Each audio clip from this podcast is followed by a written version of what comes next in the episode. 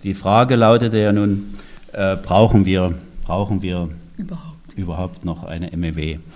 Und das ist, äh, als jetzt die Annonce erschien äh, für diese Veranstaltung, das haben ja, haben ja nicht nur ihr oder Sie gelesen, sondern das haben, ist auch äh, sozusagen ja, durch das ND weit bekannt geworden. Und ein Freund aus Weimar hat mir hier einen Brief geschrieben und hat äh, zu dem, in dem Brief einen Anhang äh, dazugelegt, und zwar ein Artikel, der ist schon ein bisschen älter, nämlich von 1999 aus dem, aus dem Fokus, äh, und zwar von Konrad Löw.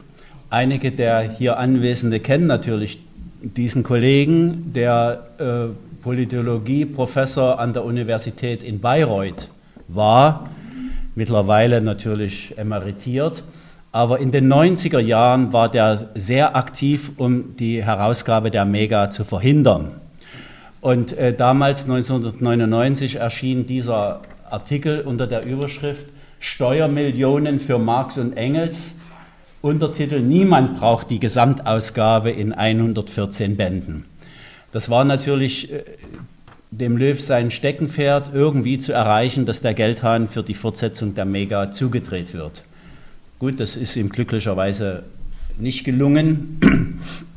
Aber eines seiner Argumente in dieser, äh, äh, eines seiner Argumente gegen die Mega war, dass es ja bereits eine existierende Ausgabe der Marx-Engels-Werke gibt, die 42 Bände umfasst und auch als CD-ROM vorliegt. Und dann schreibt er, mit wenigen Ergänzungsbänden wäre alles halbwegs Bemerkenswerte veröffentlicht.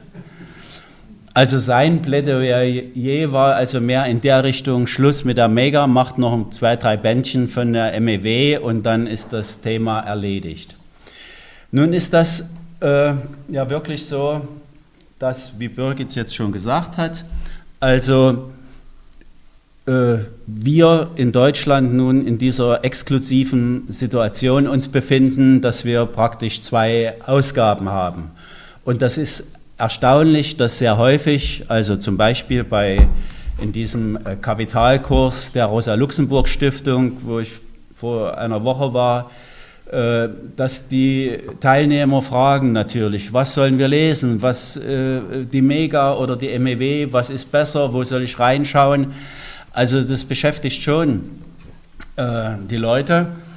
Ähm, und deshalb soll man da auch ganz klar sagen, äh, was die MEW als eine Studienausgabe und die MEGA als eine historisch-kritische akademische Ausgabe unterscheidet und wann ich also welche Ausgabe benutzen sollte. Die MEW, wie gesagt, hatte Birgit schon gesagt, erschien äh, von 1957, im Januar 1957 erschien der erste Band, bis 1968.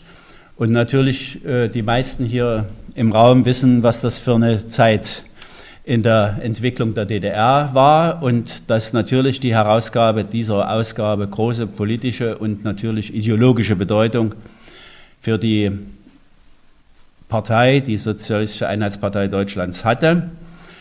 Und ähm, man muss auch wissen, dass unbedingt wissen, dass diese Ausgabe eben nicht sozusagen ein Selbstläufer oder ein, ja, ein, ein, ein, ein Produkt äh, der Abteilung äh, Propaganda äh, des ZK der SED war, sondern dass diese Ausgabe auf der sowjetischen Werkausgabe beruhte.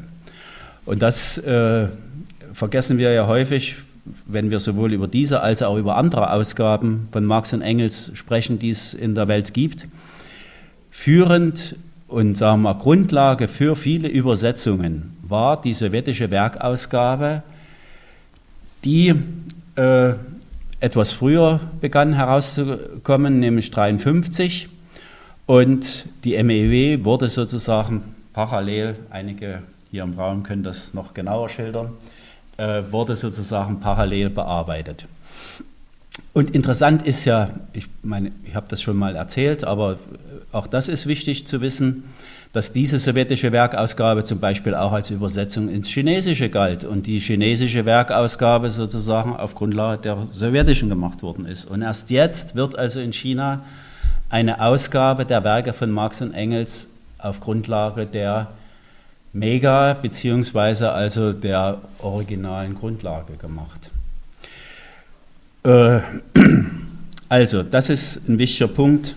MEW äh, Grundlage ist die sowjetische Ausgabe. Und das ist ja manchmal ein Paradoxon. Wenn ihr jetzt eine alte Auflage eines MEW-Bandes in die Hand nehmt, dann hat man praktisch eine äh, im Apparat, in den Erläuterungen zu den Texten, eine Kommentierung, die aus Moskau stammt, die übersetzt worden ist.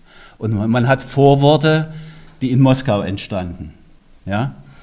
Also äh, das ist natürlich heute, gut, da komme ich jetzt gleich dazu, das ist natürlich heute nicht mehr zeitgemäß oder nicht mehr unbedingt zeitgemäß.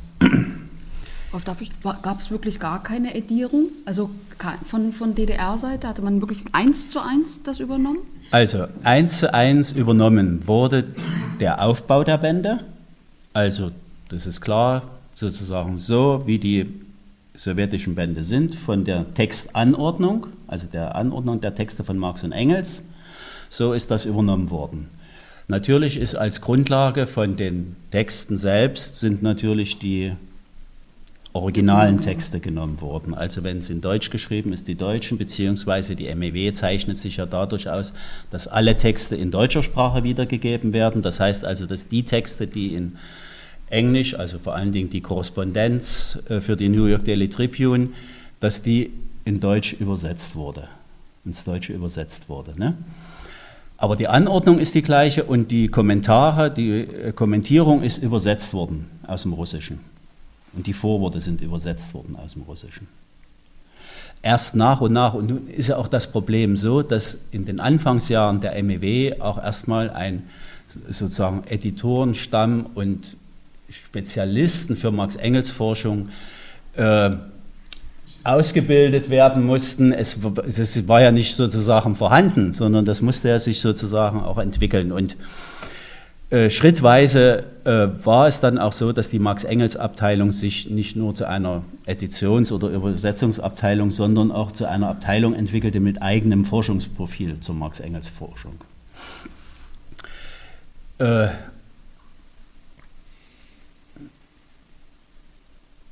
Ja, das ist so in etwa. Und da, das, da sich die Textauswahl, da die Textauswahl und die Textanordnung in Moskau gemacht wurde, hatte es eben zur Folge, dass bestimmte Texte nicht in die MEW aufgenommen wurden. Also zum Beispiel eben, oder das berühmteste Beispiel ist eben, dass der Band 1 erschien ohne die ökonomisch-philosophischen Manuskripte.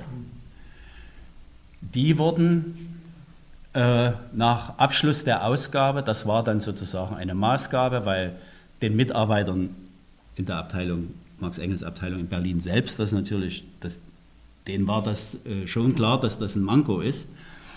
Ähm, und es gab also dann den Vorschlag, das in einem Ergänzungsband nachzureichen. Und da war die Bedingung, dass Ergänzungsbände erst erscheinen können, wenn, die, wenn der Hauptkomplex der 39 Bände herausgegeben worden ist. Und so war das dann auch, dass 1967 und 68 zwei Ergänzungsbände erschienen sind und in dem einem Ergänzungsband, und um den es jetzt auch geht in unserer Überschrift, nämlich im Band 40, da sind nun die ökonomisch-philosophischen Manuskripte enthalten gewesen. Aber das Manko besteht eben darin, dass in der Ausgabe einige wenige äh, Schriften, Manuskripte von Marx nicht berücksichtigt wurden, die es durchaus wert wären, auch in der MEW, äh, auch in die MEW aufzunehmen. Und das wäre jetzt, das äh, wäre so mein zweiter Teil meines Vortrags. Ich möchte also auch etwas dazu sagen, äh, wie es mit der MEW weitergeht. Und ich werde hier mal einen Vorschlag machen, was ein noch zu erstellender MEW-Band 45 beinhalten könnte. Aber bevor ich dazu komme, sind wir jetzt also bei dem Thema, wir haben also die MEW, wir haben diese, diese komplizierte Entstehungsgeschichte der MEW und natürlich verstand sich die MEW immer als die wichtigste. Und es ist es natürlich bis heute auch die äh, vollständigste Ausgabe der Werke und Schriften von Marx und von Engels. Insgesamt sind es also, kann man sich so merken, 1700 Schriften. Äh, und äh, mehr als 4000 Briefe. Also das ist schon ein ganz schöner äh, Komplex, der mit dieser Ausgabe vorliegt. Der Begriff MEW als Studienausgabe hat sich, das muss man ja so ehrlicherweise sagen, natürlich nicht mit, äh, bei der Herausgabe der MEW gebildet, sondern das ist sozusagen ein Begriff, mit dem wir operieren, seitdem es die Mega gibt. Sozusagen in Abgrenzung zur Mega, dass wir sagen, die MEW ist eine Studienausgabe, sie erfüllt dafür alle Anforderungen, das heißt, habe ich schon gesagt, sie ist, äh, alle Texte werden in deutscher Sprache veröffentlicht, sie ist also äh, mit Anmerkungen versehen äh, und sie ist also auch preiswert und also sozusagen und hat natürlich ein, und hat natürlich eine weite Verbreitung durch die große Auflagenhöhe. Ja. Also insofern ist das schon eine Ausgabe, die also nach wie vor benutzt werden kann. Äh, und man kann sie also nicht, äh, man sollte sie also nicht unbedingt wegwerfen, wie einige das 1990 gemacht haben. Äh, Im Einzelnen will ich jetzt vielleicht nicht äh, so detailliert auf die Frage eingehen, was jetzt die Unter oder doch, du hast ja gefragt, was sind die Unterschiede zur Mega? Ich habe es schon jetzt angedeutet. Ähm, die Editionsprinzipien der Mega unterscheiden sich eben von denen der MEW, weil die Texte A in Originalsprache wiedergegeben werden, B voll, vollständig alle überlieferten Texte, Briefe von und an Marx und Engels. Das ist ja ein wichtiger Unterschied, den wir uns deutlich machen sollten. Also dieser Brief, dieser Briefkomplex in der MEW sind das also die Briefe ab Band 27 äh, bis eben äh, 39 und die Briefe sind in jedem Band wieder untergliedert. Briefe Marx und Engels und dann gibt es immer einen Anhang, Briefe, die Marx und Engels an dritte Personen geschrieben haben. In der Mega haben wir jetzt ein kompliziertes Lager. Also erstens haben wir alle Briefe von Marx und Engels und dann natürlich alle Briefe, die sie an Dritte geschrieben haben und dann die Briefe Dritter an sie. Und jetzt ist nun Folgendes. Bis 1990 sind die Briefbände so ediert worden, der Mega, dass wir haben also die Abteilung Briefe von Marx und Engels und dann haben wir einen Anhang der Briefe, die an Marx und Engels geschrieben werden. Jetzt ist es anders. Nach den neuen Editionsrichtlinien ist alles fortlaufend chronologisch geordnet.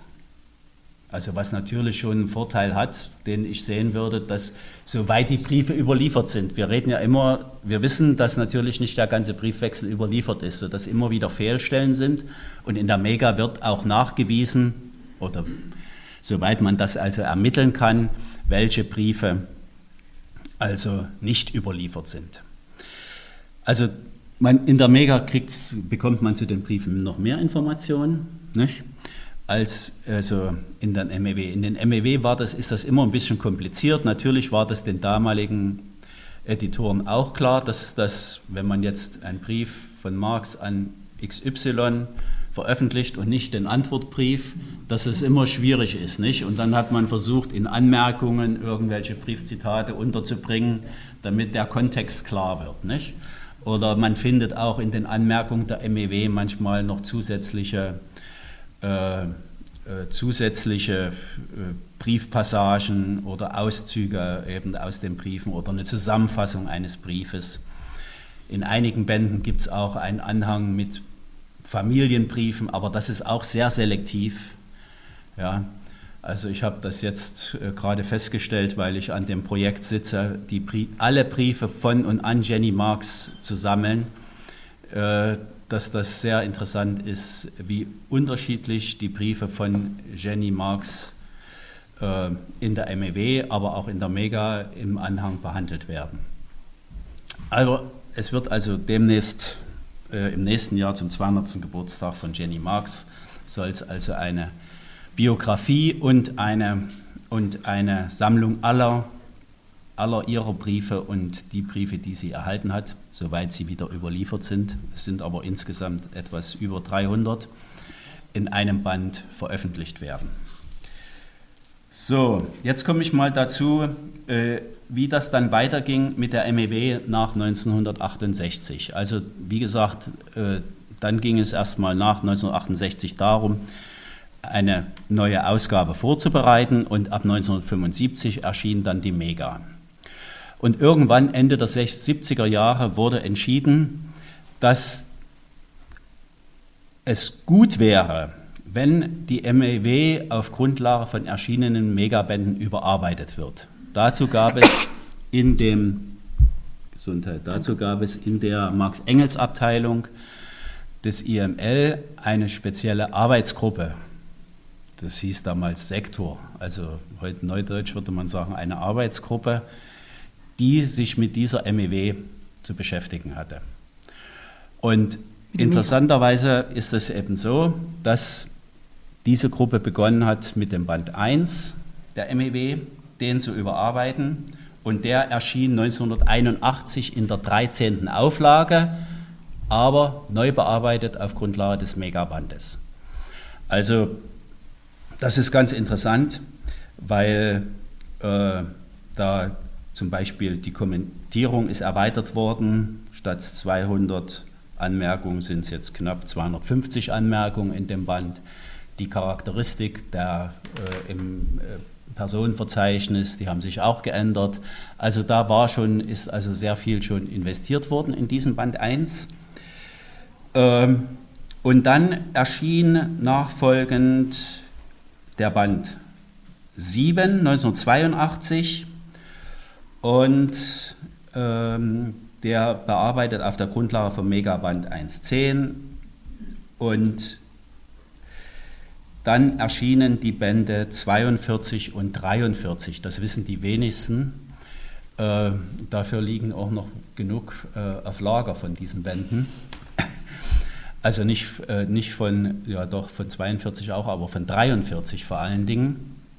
Also der Band 42, äh, das, ist ein, äh, das ist in gewisser Weise ein Kuriosum gewesen. Das sind die berühmten Grundrisse zur Kritik der politischen Ökonomie. 1857, 58. Dieser Band erschien, das wissen ja hier einige, 1953 in der DDR, also erstmals veröffentlicht 1939, dann Nachdruck sozusagen 1953 und eine zweite Auflage 1973. So, der Band war natürlich schon lange vergriffen und der Band wurde dann auf Grundlage des Megabandes für den Band 42 vorbereitet. Und das ist der Band 42. Also man hat, wenn man den Band 42 kauft, hat man eigentlich einen Megaband äh, mit modernisierter Orthographie und übersetzten Zitaten. So, und dann kommt der Band 43. Ähm, da wurde dann fortgesetzt, diese Ausgabe, mit dem ökonomischen Manuskript von 1861-63. Da sind praktisch die ersten fünf Hefte von diesem Manuskript enthalten. Das ist ein Riesenmanuskript. Da gehören auch die Theorien über den Mehrwert dazu. Also wenn man den Band 43 hat und die Bände 26 in drei Teilbänden, 26, 1, 2, 3. So, und dann fehlt jetzt noch der Band 44 mit dem Rest von diesem Manuskript. Und da stellt sich raus, trotz aller Wirren des Jahres 1900 oder der Jahre 1990, 91 fand sich das Schreibmaschinenmanuskript dieses Bandes 44 in den Schränken des Dietz Verlages wieder. Die liegen jetzt also bei mir zu Hause, die sind mittlerweile eingescannt. Äh, der Text ist also jetzt soweit fertig, sodass man also, dass ihr davon ausgehen könnt, dass der Band 44 irgendwie so in den nächsten zwei Jahren erscheinen wird können. So, und jetzt also nochmal zurück. Das war so der Pla die Planung in der DDR-Zeit. Bis 1990 ist daran so gearbeitet worden, bis zu dem Band 43. Dann lag das also lange brach. Und wir hatten dann, als es der Rosa-Luxemburg-Stiftung etwas besser ging, viele Diskussionen darüber, wird es, eine, wird es die Möglichkeit geben, irgendwie diesen Plan fortzusetzen, MEW-Bände zu überarbeiten. Und dann hat die Rosa-Luxemburg-Stiftung, wie gesagt, die Herausgeberschaft übernommen und damit auch das Projekt einzelne Bände. Man ist, da müssen wir ein Institut aufmachen, wenn wir alle Bände überarbeiten wollen. Das wissen alle, die, die schon mal was mit Edition zu tun hatten. Aber einzelne Bände zu überarbeiten, sie der Öffentlichkeit zu präsentieren und damit, das ist doch ganz klar, die Ausgabe selbst wieder ins Gespräch zu bringen, zu sagen, das ist eine Studienausgabe, die könnt ihr benutzen. Äh, und wir frischen sie an bestimmten Stellen etwas auf. So mehr, mehr sehe ich, das ist das ja nicht. Und äh, so sind also jetzt entstanden, so haben wir wieder mit dem, haben wir den Band 1 genommen, der schon überarbeitet war, der war vergriffen, der musste also neu gemacht werden. Ich habe äh, mit Richard Sperl zusammen ein neues, wir haben ein neues Vorwort dazu geschrieben und diese Editionsgeschichte auch in diesem neuen Vorwort etwas erzählt und erklärt, damit sozusagen, wenn man den Band 1 in der neuen Auflage in die Hand nimmt, auch etwas sozusagen zur Geschichte dieser Edition erfahren kann. Nachfolgend ähm, habe ich den äh, Band 8 gemacht und dann den Band 41. Der Band 41 ist also der Engels Ergänzungsband. Und der ist interessant, weil wir uns da entschieden hatten bei dem Band 41, wir können nicht einfach den Textkorpus nehmen, äh, weil zu viele Fehler in dem Textkorpus selbst waren. Wir haben also einen Neusatz von dem Band 41 gemacht und haben die Fehler korrigiert. Also da gab es äh, naturgemäß, in, sind also in 40 Jahren eine Menge neue Forschungsergebnisse dazugekommen und einschließlich also zu den Textkorrekturen, sodass der Band 41 ein Neusatz ist mit einer wirklich neuen Kommentierung. Die ist unglaublich erweitert gegenüber dem Band Ergänzungsband Teil 2. Äh, weil, wie gesagt, äh, wichtige, äh, wir hatten ja hier schon mal eine Veranstaltung gemacht über Engels und da hat unter anderem der Autor einer Engels, einer biografischen Abhandlung über die Bremer Engelsjahre gesprochen, der ein umfängliches Buch geschrieben hat mit vielen Details und das war klar, das Buch erschien gerade, als ich mit diesem Band beschäftigt war und das passte als wunderbar. Sodass also dieser Band äh, wirklich äh, neu ist. Äh, beim Band 8 ist, sind, ist also der kommentierende Bereich neu und das ist eigentlich die Aufgabe dieser Überarbeitung, dass wir die Textanordnung, den Textkorpus belassen und die Kommentierung neu machen. Das heißt also alles, was sich im sogenannten Anhang befindet, die Anmerkungen, die Register äh, und Chronik des Lebens äh, und Wirkens von Marx und Engels, die sind neu gemacht. Bei dem Band 40, der jetzt nun neu vorliegt, ergab sich aber noch eine weitere Schwierigkeit, fast so ähnlich wie beim Band 41. Wir sahen uns doch genötigt, eine Kontrolllesung zu machen des MEW-Textes und des Megatextes, also zum Beispiel von den ökonomisch-philosophischen Manuskripten. Und dabei haben wir festgestellt, dass doch eine Reihe von sinnentstellenden Fehlern im MEW-Text sind gegenüber dem Megatext. Daher haben wir uns entschieden, den Textkorpus nicht zu verändern, sondern im Anhang ein Verzeichnis von korrupten Textstellen aufzunehmen. Das heißt, man findet zur Doktordissertation von Marx, zu den ökonomisch-philosophischen Manuskripten zum Konspekt zu Mill findet man in dem Anhang eine Fehlerliste. Und äh, ich meine, wir haben uns dazu entschieden, weil das doch wirklich sinnentstellende Fehler waren. Und äh, das ist immer noch preiswerter als also ein Neusatz. Das, es ist einfach so, ja. War, war das die Begründung? Also, dass es tatsächlich um, um eine Frage des Aufwandes ging? Oder, oder? Das ist eine Frage. Also der Band okay. 41 war schon sehr teuer mit dem Neusatz und das ist schon eine Frage des Aufwands. Hm. Hingen die Fehler auch zusammen mit der schlechten Anschrift? Ja, es sind, es sind, ja genau, es sind zum Teil also Entzifferungsfehler, die jetzt nicht den Editoren sozusagen der MEW angelastet werden können, denn die haben ja das genommen aus der, geht es nun wieder weiter zurück, aus der allerersten Mega, aus den 20er und 30er Jahren, also zum Beispiel die ökonomisch-philosophischen Manuskripte, ich habe das dann verglichen, also sozusagen schlichen sich diese Fehler dann in die MEW weiter und in der neuen Mega sind die aber korrigiert worden, weil dort alles neu entziffert worden ist auch. Ja? So, also deshalb ist also der Band 40 jetzt nun auch, äh, sagen wir mal, in dieser Hinsicht äh, doch aus meiner Sicht äh, doch ganz gut geworden, dass wir das einerseits korrigiert haben, dass wir den Anmerkungsapparat wesentlich, also wir konnten zwar jetzt nicht die Anzahl der Anmerkungen verändern, aber sagen wir mal, den Inhalt der Anmerkung, der ist doch erweitert und wesentlich verbessert. Bis hin also zum Personenverzeichnis, zur Entschlüsselung überhaupt von Personen in dem Band. Also man muss sagen, das ist ja selbstverständlich. Es ist unglaublich, was man im Unterschied zu den alten MEW-Auflagen heute an Personen entschlüsseln kann, die die früheren Bearbeiter nicht entschlüsseln konnten. Das muss man einfach so sagen. Heute klickt man dreimal durchs Internet, ja, und man findet etwas und man findet auch Lebensdaten von Personen. Ja. Also wir haben jetzt eine Unmenge Beispiele schon zusammengesammelt, wo also früher einfach stand, entweder waren keine Geburtsdaten angegeben oder, äh, oder so vage Bezeichnungen. Mittlerweile kann man also wirklich Lebensdaten angeben, genaue Berufsbezeichnungen und so weiter.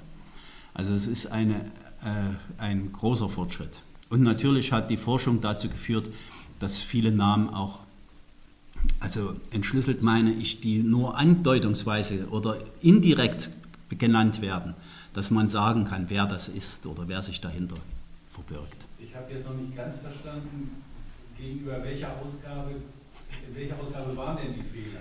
Gab es denn schon einen alten, alten Band 40 oder gegenüber welcher Ausgabe? Ja, das ist ein bisschen, also es gab, es, der alte Band 40 ist eigentlich ursprünglich der Ergänzungsband Teil 1. Dann ist der schon mal nachgedruckt worden und einfach ist der Umschlag verändert worden und eine 40 draufgeschrieben worden. Es war aber nur der alte Ergänzungsband Teil 1. Jetzt haben wir aber wirklich einen Band 40, wo eine 40 draufsteht und auch der Inhalt dem neuen entspricht. Das heißt, den alten Ergänzungsband 1, den kann man jetzt wirklich mal wegschmeißen? Den könnte man wegschmeißen. Oder man kann auch das nochmal nachvollziehen, was ich gemacht habe. Man kann nochmal alles vergleichen und ja. sowas. Ne? Das kann man natürlich auch machen. Aber das ist schon, äh, also wer sich mit, gut, also da sind wir natürlich wieder bei dem Thema. Wer sich jetzt natürlich speziell mit den Frühschriften von Marx beschäftigt, der wird natürlich immer zur Mega greifen. Also wer natürlich jetzt eine Dissertation schreibt, der kommt nicht umhin, die Megabände zu benutzen. Aber wer natürlich jetzt die ökonomisch-philosophischen Manuskripte lesen will, im Zusammenhang meinetwegen mit dem Kapitalseminar, bestimmte Textpassagen, der soll natürlich zu dem Band, MEW Band 40 greifen. Aber du, wenn ich das mal einwerfen darf noch, äh, ich finde es immer unfair, wenn einer nur die Mega zitiert. Und äh, es gibt gewissermaßen gleichwertig die MEW und äh, man weiß natürlich, der hat die auch zu Hause, der hat beide zu Hause, der, hat sich eben die Mega leisten können jetzt und nun zitiert er die, um zu zeigen, bitteschön, ich bin äh, auf dem neuesten Stand. Ja, das. Da sind wir jetzt nun in einem, wir sind ja in einem doppelten Dilemma. Erstens, in der Mega liegen noch nicht, liegen naturgemäß, haben wir jetzt 60 Bände von 114, liegen also noch nicht alle Texte vor. Das heißt, man kann noch nicht alles nach Mega zitieren. Das ist das erste Problem. Äh, das zweite Problem ist, um welche Publikationsart handelt es sich? Das würde ich jetzt unterscheiden wollen. Also ich meine, dass Fachpublikationen, die als Begleit äh, Zeit, äh, als Begleitpublikationen zur Mega erscheinen, wie das Marx-Engels-Jahrbuch oder eben hier unsere Beiträge zur Marx-Engels-Forschung, da ist eben standardmäßig so weit wie möglich wird Mega zitiert.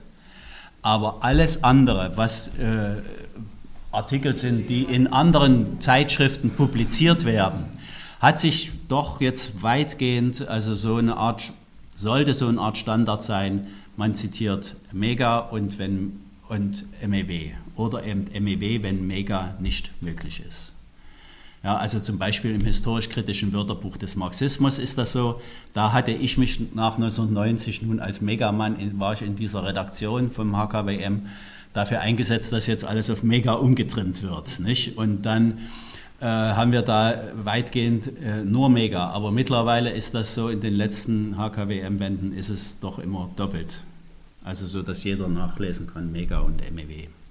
Ja, das liegt an den Autoren, nicht? Also zum Beispiel. Naja, es liegt, an den, es liegt schon nicht nur an den Autoren, es liegt schon. Oder so, die, der macht das natürlich, oder? Ja, klar, aber es liegt schon an den Redaktionen der Zeitschrift, was sie nun machen wollen. Also die müssen, da muss man sich schon klar werden, man will ja auch als Zeitschrift einen relativ einheitlichen Standard dann wiedergeben, nicht? Da muss man sich dann schon irgendwie darüber mal verständigen. Wo kann man denn die Mega jetzt lesen, wenn man sie sich nicht leisten kann? Also glücklicherweise hat Berlin eine Reihe von guten Bibliotheken. Also vielleicht nicht jetzt in der Stadtbezirksbibliothek, aber hm? in der Akademiebibliothek natürlich oder in der Staatsbibliothek, sowohl Potsdamer Straße als auch unter den Linden, in den Unibibliotheken, überall. Also das ist kein Problem. Ja? Wenn man da mal ein Band zur Hand nehmen möchte, kann man da äh, kann man das relativ leicht finden. Äh, ja, und es gibt natürlich noch eine, die heute gerade im ND besprochene oder mit einem Foto versehene Bibliothek äh, des ehemaligen IML, nämlich die, in der Stiftung Parteien und Archiv der Massenorganisation SAPMO in Lichterfelde, also im Bundesarchiv. Da gibt es auch eine Bibliothek, die ist auch öffentlich und da kann man auch hingehen. Ist aber weit draußen. Ist weit draußen in Lichterfelde, aber Ausflug wert. ist ein Ausflug wert. Dingen sind da die Kopien so teuer. Gut, das, darüber kann ich nicht richten. So, dann schließe ich das, den Teil mal ab. Ähm, also, sage jetzt nochmal, ähm, also der Dietz Verlag hat sich also in den, äh, seit der Übernahme der äh, Herausgeberschaft durch die Rosa-Luxemburg-Stiftung darum bemüht, also die Ausgabe wieder, die MEW-Ausgabe verfügbar zu halten. Und neben der Überarbeitung dieser von mir genannten Bände jetzt, äh, hat er auch eine bestimmte, also musste er Bände nachdrucken, weil sie einfach vergriffen waren. Wenn ich jetzt die Ausgabe wirklich anpreisen will, jetzt wieder vollständig lieferbar, muss ich sie auch vollständig lieferbar haben. Das heißt, es sind auch eine ganze Reihe Bände einfach nachgedruckt worden. Band 5, Band 6, Band 17, äh, äh, 27, 32, 34. Also da sieht man schon, da ist eine ganze Menge gemacht worden. Und es gibt also, äh, und jetzt muss ich noch ein Projekt benennen, was sehr wichtig ist äh, für diese neue Überarbeitung. Das ist der Band 23. Also Band 23 ist Kapitalband 1, der ja nun ständig nachgedruckt wird. Und wir haben uns so entschieden, dass die drei Kapitalbände bleiben so, wie sie sind, als historische Ausgabe, also 23, 24, 25. Aber es gab nach 1990 einen Verein, der sich zur Aufgabe gestellt hatte, also an der, weiter, an der MEW weiterzuarbeiten. Und unter anderem als Hauptprojekt hatte dieser Verein die Zielstellung, die äh, Kapitalbände zu überarbeiten und für die MEW vorzubereiten. Diesen Verein gibt es schon eine ganze Weile nicht mehr, aber unser äh, Kollege Manfred Müller hat äh, über Jahre hinweg weiter daran gearbeitet und hat also jetzt das Projekt fertiggestellt und der Dietz Verlag hat das als eine Supplement-CD zum Band 23 jetzt herausgebracht. Da ist also auf dieser CD sind also die Texte aller drei Bände des Kapitals und eben für den Band 23 ein neuer Anmerkungsapparat und neue Register. Und ein ausführliches, ausführliches Vorwort, eine ausführliche Editionsgeschichte also der Band bietet, äh, diese CD bietet, glaube ich, ganz viele Informationen und kann also, sollte jetzt unbedingt sozusagen mit angepriesen werden, wer den Band 23 benutzt, kann äh, auf dieser CD eben äh, neue Anmerkungen finden, neue Register und er kann auf dieser CD auch die wichtigsten textlichen Unterschiede zwischen den einzelnen Kapitalaufgaben und Ausgaben finden. Auch die Textstellen, die aus der französischen Ausgabe sind. Genau. Ja, und das kann man natürlich alles in den Megabänden. Das sind insgesamt ja sechs Megabände mit dem ersten Band des Kapitals. Äh, und das hat also Manfred Müller mit Hilfe auch von Rosi zusammengestellt und, äh, in, äh, und man kann das also jetzt auf dieser CD doch benutzerfreundlich ausschlachten sozusagen. So. Jetzt komme ich also zu der Frage, mehr oder weniger. Ja, Anneliese. Mhm. Ja, gerne.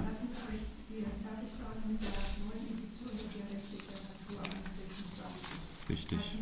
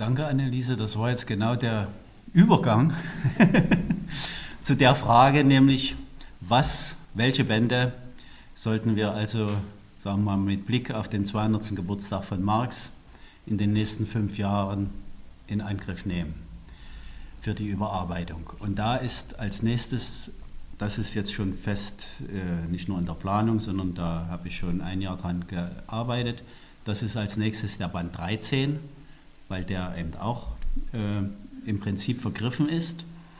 Der Band 13 enthält unter anderem Marx äh, zur Kritik der politischen Ökonomie von 1859, ist also doch ein wichtiger Band. Und so, und dann steht wirklich die Frage, die wir nun mehrfach diskutiert haben in der Rosa-Luxemburg-Stiftung und im Verlag, welche Bände danach? Und da ist als erstes der Band 20, über den jetzt Anneliese gesprochen hat. Und der zweite, der sicherlich überarbeitungswert wäre, wäre der Band 3 äh, mit der deutschen Ideologie. So, nun ist naheliegend, äh, für den MEW Band 20 gibt es also, das ist Dialektik der Natur und Anti-Düring, sage ich nochmal.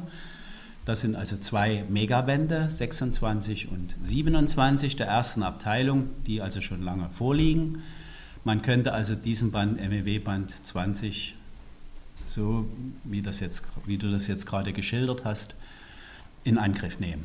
Das wäre die eine Option und die andere Option, wie gesagt, nach Erscheinen des Megabandes mit der deutschen Ideologie könnte man also den entsprechenden MEW-Band 3 neu machen. Das sind die zwei Optionen. Und die dritte Frage ist, ob wir einen ich habe jetzt ja schon gesagt, was die Bände 42, 43, 44 sind. Und die Frage, die wir auch diskutiert haben und die ich jetzt mal kurz vorstellen möchte, wäre, ob wir auch einen Band 45 noch in Angriff nehmen. Einen Band 45, der, hm, der Aufsätze und Studien von Marx und Engels zur europäischen Geschichte enthalten könnte und also die, nicht, die bisher nicht in den MEW-Bänden drin sind. Also zum Beispiel Engels Notizen zum Krimkrieg von 1854. Engels Deutschland und das Slawentum von 1855. Marx Geschichte der Geheimdiplomatie von 1856-57 und Marx zur Geschichte der polnischen Frage, Manuskripte 1863-64. Die sind an anderer Stelle, das ist eine ganz komplizierte Veröffentlichungsgeschichte, die sind an anderer Stelle schon mal veröffentlicht, auch äh, in Deutsch, aber natürlich nicht in der MEW und deshalb gehörten die also mit da hinein. Und optional wäre noch die Frage, ob wir das äh, sechste Kapitel Resultate des unmittelbaren Produktionsprozesses, also auch ein Manuskript von Marx, was in, zum Kapital gehört, ob man das in diesem Band 45 oder wenn es in den Band 44 geht, in den Band 44 aufnimmt. Und als nach diesen, ähm, nach diesen Manuskripten äh, sollte ein zweiter Teil Marx Engels Briefe sein die seit 1968 gefunden sind, wurden, die zum Teil in, dem, äh, in der russischen Werkausgabe im Band 50 in russischer Übersetzung veröffentlicht sind. Und es handelt sich insgesamt um ungefähr 100 Briefe, die, in der, die praktisch nachgeliefert werden müssten. Also Briefe von Marx und Engels, die eben noch nicht in der MEW drin sind. Ne? Also es wäre sozusagen der zweite Teil von diesem Band 45. Und da wäre ich also schon daran interessiert, jetzt oder beziehungsweise äh, ich schicke das auch gern rum, dass es dazu eine kleine Diskussion gibt und noch Vorschläge, was also so ein Band 45, wenn man es denn machen würde, was da rein könnte und sollte. Äh, ja, mit machen würde, ist eben immer eine komplizierte Angelegenheit. Nicht? Also äh, das Projekt ist, wie gesagt, finanziert von der Rosa-Luxemburg-Stiftung, aber man kann da eben da keine kleine Arbeitsgruppe mit ein paar Leuten finanzieren. Ne? Und das ist schon immer ein bisschen äh, kompliziert und man kann auch nicht erwarten, dass sozusagen auf ehrenamtliche Arbeit eine Edition entsteht. Also insofern befinden wir uns da eben in diesem Dilemma.